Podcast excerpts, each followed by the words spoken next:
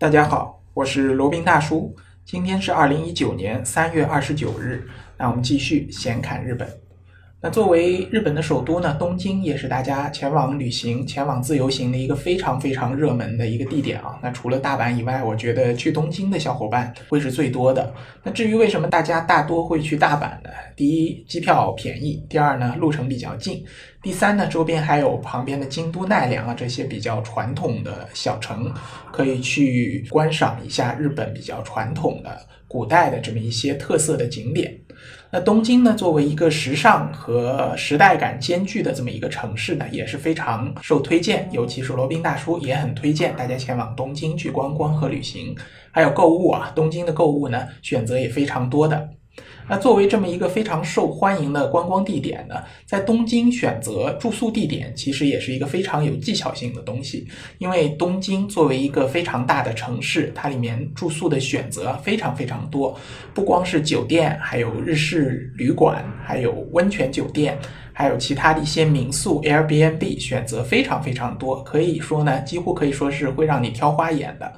那今天的罗宾大叔就想给大家简单介绍一下在东京选择住宿的一些小技巧，以及东京各个地方的一些特点和特色。那首先先说一下，在东京住宿主要有五类形式，五种选择。那第一种呢，就是称为城市酒店，主要就是像那种知名的酒店，四星级、五星级的酒店，比如说像希尔顿啊、喜来登啊、皇冠酒店啊这样的比较高大上的酒店，叫城市酒店。它的价格呢，一般是比较高。但是呢，它的房间的尺寸会大一点。大家知道，位于像东京这样寸土寸金的地方，一般普通的酒店、一般普通的旅馆呢，它的房间都会比较小。虽然说是麻雀虽小，五脏俱全吧，但是住在比较小的房间里，总归感觉还是比较逼仄的。所以说呢，如果你的荷包还算充裕的话呢，建议选择这样的城市酒店，选择这样的星级酒店为好。那接下来呢，就是商务酒店啊。商务酒店顾名思义，就是比较适合于这种上班族出差、短期居住的这么一个酒店。它里面不要求住的非常的宽敞、非常的舒适。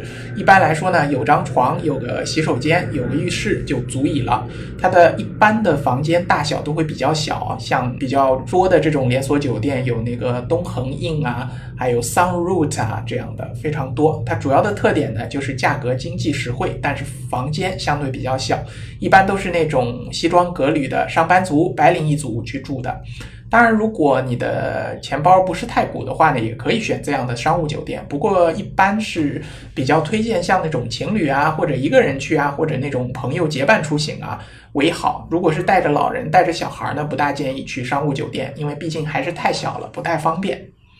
那接下来呢，还有就是日式旅馆和民宿。那虽然这两个是放在一块说啊，但实际上呢，日式旅馆和民宿它的差别还是挺大的。所谓日式旅馆呢，就是包括了像温泉旅馆以及其他的那种旅馆，它都是比较有年代感、比较看上去比较有日式特色的这么一些旅馆。那好的呢，非常好，比那种四星、五星的酒店更贵一些，里面的服务呢也更好。而且呢，那些服务人员都穿着那种传统的日式服装，穿着和服这样的来给你进行一个无微不至的服务。那一般的呢，它里面设施可能就会比较古旧啊，可能是传了好几代、传了上百年这样的旅馆。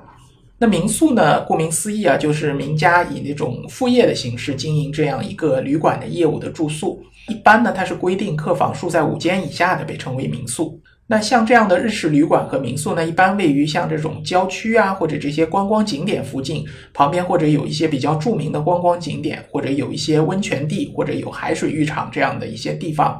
那如果是东京的话呢，一般是位于那些老街、老街林立的这些地区啊。像日式旅馆一般会提供像早餐和晚餐一天两餐的这么一个服务，有的比如说比较简单的呢，就提供一个早餐不含晚餐了。那如果有的酒店有的日式旅馆它可以提提供两餐的话呢，罗宾大叔非常建议你尝试一下，因为这个晚餐一般来说都是非常丰盛、非常有特色的，一般都会让你值回票价的，有这种感觉啊。然后还有一种呢，就是 guest house。所谓 guest house，其实类似于那种青年旅社啊这样的，一般呢就是那种合宿、合住的这么一种形式啊，就可能一个房间里面放几个折叠床，放几个这个上下叠的床，然后就是那种年轻人啊、背包客选用这样的。然后它的浴室和洗手间呢，通常是公用的，但是它的优点呢，就是价格非常非常的便宜。那如果是学生一族或者刚刚参加工作没多久的，可以尝试一下这样的 guest house。我记得以前在九州的阿苏那边，罗宾大叔也尝试过这个 guest house，应该是叫 backpacker guest house。那顾名思义就是背包客经常使用的这样的青年旅社、青年的合宿啊，也是很有特色的。如果是使用的好，如果是对路子的话，你反而会觉得非常的舒适。那还有一种呢，叫称为民泊的形式。所谓民泊，泊就是三点水一个白色的白。民泊呢，就是指有的人家他为了贴补家用，或者说有空出来的房间，他把这个多出来的房间或者自己持有的一整栋房间呢，整理成一些简易的住宿，提供给所需要短期停留的这些旅行客、背包客使用的。有的呢，就是这种旅客啊，到主人家里以这种家庭寄宿的这个形式来居住。那当然也有的是将整个空房间租借给这个旅客、游客、背包客这样的。然后根据不同的民博呢，也有各种各样的形式。Airbnb 呢，它主要就是做的这样的一个民博的生意啊，也可以把它称为民宿。当然，这其中的分野不是特别的清楚啊。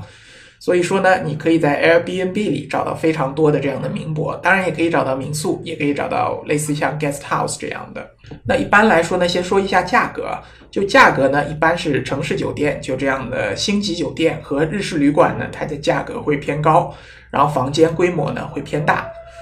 然后像商务酒店、呃民宿 guest house 呢，它的价格会比较低廉一些，然后相应的呢，房间也会比较少。那早餐呢？一般城市酒店、商务酒店，它是一般提供早餐。然后这种日式旅馆啊，这样的一般是提供早晚两餐的，就类似以前罗宾大叔也住过的那个鹤雅，还有像在北海道北新怡酒店，都可以被称为叫日式旅馆。当然，这是属于其中特别好的一些啊。那还有像什么比之作啊、鹤雅，其他的一些地方啊，都是属于比较好的日式旅馆。那如果对于日本这种原汁原味的、比较有年代感的旅馆，这种住宿形式比较感兴趣的呢，当然非常推荐选择这个日式旅馆。那如果是拖家带口的话呢，建议选择这样的星级的酒店、城市的酒店。不但是它的面积会比较大，而且各种设施呢也更加完备，它的服务呢也更加到位。但缺点就是价格稍贵一点了。那当然了，选择这个住宿呢，和你想要选择观光的地点也是分不开的。东京呢是一个非常大的城市啊，你要根据自己的一个想要观光的这些热门地点，再来选择在哪里去住宿。还有你进出东京的这么一个交通方式啊，主要东京就是两个机场嘛，一个是成田机场，一个是羽田机场。然后像成田机场的话，它是一个大的国际机场，采用它的 JR 成田特快呢，一般可以到东京站、品川站、涩谷站、新宿站，这些都很方便。如果用京成电铁，叫京成 Skyliner 去上野站和日暮里站呢，也非常的方便。如果你是从成田机场出入的话呢，在这些地方选择住宿的酒店呢，会非常的方便。那如果是走羽田机场，羽田机场的好处呢，就是离东京的市内非常的近啊。它可以大致的理解为就是离市区比较近的这么一个机场，它可以使用这个 monorail，就是单轨列车前往滨松町站，非常的方便。然后也可以搭乘京吉线前往前往这个品川站或者京急莆田站，也都非常的方便。如果想要前往羽田机场，从这里进出的话呢，建议选择这些地方周边的这些酒店。当然了，除了这些轨道交通，除了这些火车以外呢，还可以选择这个机场大巴啊。那选择呢就更加的丰富，更加的多了。总而言之呢，最好选择离机场啊，就不要换乘两次以上的，最好就是能够搭乘一次公共交通，一次就能直达的地点。比如说，你从成田机场出发，你到这个东京站附近，或者到日暮里附近这样的地方去找一个酒店，至少住第一晚上，这样呢会非常方便的。那如果前往羽田机场，从羽田机场进出的，那你从滨松町啊、品川这些地方住第一晚，或者到新宿这边住第一晚，都是比较推荐的地方。前往东京，除了在东京市区观光以外呢，那有些小伙伴可能还打算前往东京周边的这些地方啊，比如说像日光啊、镰仓啊这些地方去观光。去的话呢，可以使用这些前往郊外的这些高速大巴，或者住宿在这些高速大巴站或者这些车站周边啊。比如说，举例来说，像新宿站就是一个非常方便的地点。那从新宿站有往箱根出发的这个小田急电铁。那也有高尾山直行的京王线，那还有从西武新宿站开往川越的西武池袋线。至于前往日光或者鬼怒川温泉的地方呢，可以住在浅草附近。那给大家这个总结一下，如果想去香根泡温泉或者去看看富士山的，建议住在新宿站，这里可以选择小田急浪漫特快前往这个香根汤本站，大概花八十五分钟左右，那也是不用换乘的，是比较方便的。那如果想前往高尾山呢，也是新宿站，这样的话呢，可以乘坐京王线特快，呃，一个小时不到就可以到达高尾山了。那如果是想要前往镰仓的话呢，可以住在东京站附近，或者呢，从品川站附近坐巴士也好，坐 JR 线也好，前往镰仓都是非常方便的。还有啊，如果想去购物的话，玉电厂奥特莱斯那也是比较建议住在新宿站的，可以乘坐小田急浪漫特快或者乘坐高速大巴，这样都可以的，一个多小时就可以前往玉电厂了。玉电厂呢，非常建议大家至少要留一整天的时间，因为这个奥特莱斯确实比较大，里面折扣力度也非常的大，基本上逛一天都有那种还没逛完的这种感觉。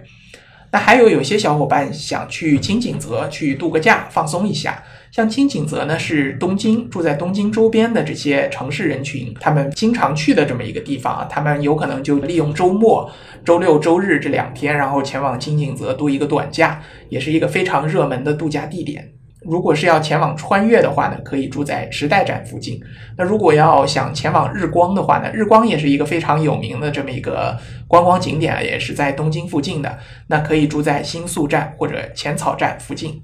那说到这里呢，有的小伙伴可能发现了新宿站出现的频率特别特别的高，确实是这样的。新宿站呢，它的交通非常非常方便，也可以说是四通八达，前往四面八方，前往各个市内的景点也好，前往东京周边的这些景点也好，都是非常的方便。所以罗宾大叔两次前往东京呢，都是住在新宿站附近的。哦，还有一点要想要提醒一下大家，那日本呢，它也有一些黄金周的这么一个概念的，那也是一个日本人出行的一个非常大的旺季，他们也有很多连休日，比如说像黄金周啊、盂兰盆节啊这样的一些时期，这个时间呢，很多日本人就和我们国内十一、五一这样黄金周出行的人一样啊。非常非常的多，那导致呢周边的这些酒店会被很早就被订完了，即使你能订到呢，价格也非常非常的昂贵，所以尽量呢要避开这些黄金周或者避开这些大型的连休日。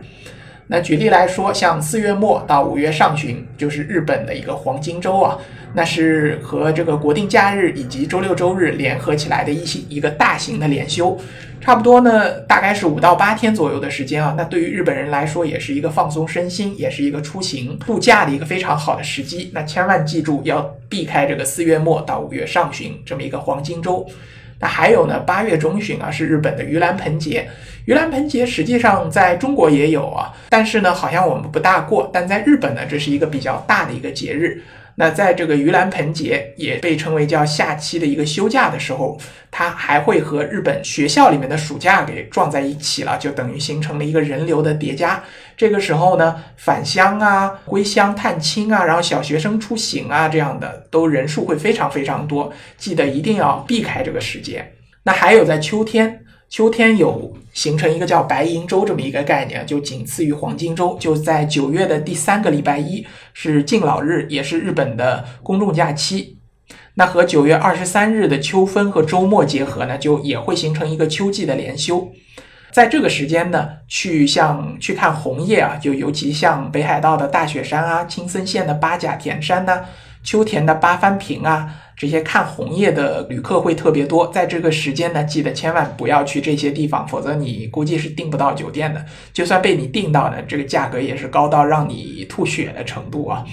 那除此以外呢，还有十二月末到一月初的新年假期啊，日本过新年呢是元旦假期。还有两个月的升学考试时期，在这个时间呢，有很多日本大学招考，就是在这个时间，有很多这种高考生呢，也会从各地奔赴东京。来高考，所以这个时候呢，整个两月份东京的空房啊，会很容易供不应求，价格也会很贵。所以大家呢，记得要避开如上这些时间。那选择这样一些不是非常热门、不是非常 rush time 的这些时间呢，在东京旅行，在东京订房呢，价格方面也会很经济，然后呢，也不会有那么多人。所以大家一定一定要听取这条意见了。好，那在这里呢，简单给大家介绍一下东京各个比较有人气的一些地点。就比如说像东京的浅草和上野，那这这个地方呢，就保留着从以前留存下来的一些比较古老的街景啊。拥有很多老街，拥有很多的一个复古的氛围，也有很多像 guest house 清源旅社这样价格亲民的一些住宿地点。所以，如果想要住在这个附近呢，你就选一些 guest house，这样的话呢会比较好一点。那如果是新宿啊、池袋啊、涩谷啊这些地方啊，这就是东京都内数一数二的一个繁华街道、一个商业地点了。那你如果住在这里呢，就能尽情享受购物啊，以及这种丰富的夜生活，这么一个舒适的体验啊。然后还有就像这个银座啊、品川啊这些，它有一些非常多的高级酒店和城市酒店，这些四星、五星的很好的酒店呢，也大多数坐落在那边。那如果你想去银座购物啊，或者去呃品川这边享受一下比较有品质的这个都市生活啊、都市观光啊，那可以住在这边附近。那还有一个秋叶原也是非常有名的，就是我们的宅男啊，我们这些对于二次元比较感兴趣的小伙伴，肯定对于秋叶原不会陌生了。那这里汇集了很多这种二次元明星啊、动漫啊以及游戏相关的这么一些次生文化的传播的一个热门地区。那秋叶原附近，我记得酒店不是那么多啊，大家也可以自己去查一下。那还有呢，就是东京站附近了。东京站附近呢，你如果想去看皇居、去看天皇居住的地方呢，你可以住在东京站附近。而且呢，你搭乘新干线、搭乘 JR 线去其他别的城市呢，住在这边会比较方便一点。那这边呢，就是办公楼很多，然后旁边还有一个巨大的皇居。个人不太推荐住那儿吧，那边因为周边购物也不是太多，只能说去皇居会方便一点，其他地方就不是特别方便了。那而且呢，它价格也会比较贵一点。好了，那这边呢就给大家简单介绍了一下在东京旅行你选择住宿的一些小窍门和小技巧。那你有没有记住呢？好了，那今天的这一期闲侃日本呢就先到这里，我们下期再聊。接下来是罗宾大叔的广告时间。罗宾大叔可以提供如下的收费服务，包括日本自由行、深度游的定制服务，以及日本经营管理移民的咨询办理服务，包括经营管理移民 DIY、经营管理企业托管安心服务、购入旅馆经营托管安心服务，以及赴美生子、赴加生子的咨询服务。赴美生子、城市签的代办服务，以及美国、加拿大十年旅游签证的代办服务，还有呢，就是希腊购房移民服务，也叫希腊黄金签证项目，二十五万欧元希腊买房送一家三代绿卡，还有瓦努阿图绿卡捐赠项目，瓦努阿图入籍捐赠项目是全世界最经济、最快、最省心、最没有移民间的移民项目。以上所有的服务和罗宾大叔特别独家干货，都可以在罗宾大叔的个人官网三 w 点罗宾大叔的全拼点 com 上看到。您也可以添加微信八二七四七九七零八二七四七九七零，向罗宾大叔本尊咨询服务详情。添加时请注明获知微信号的渠道和咨询的内容。谢谢大家。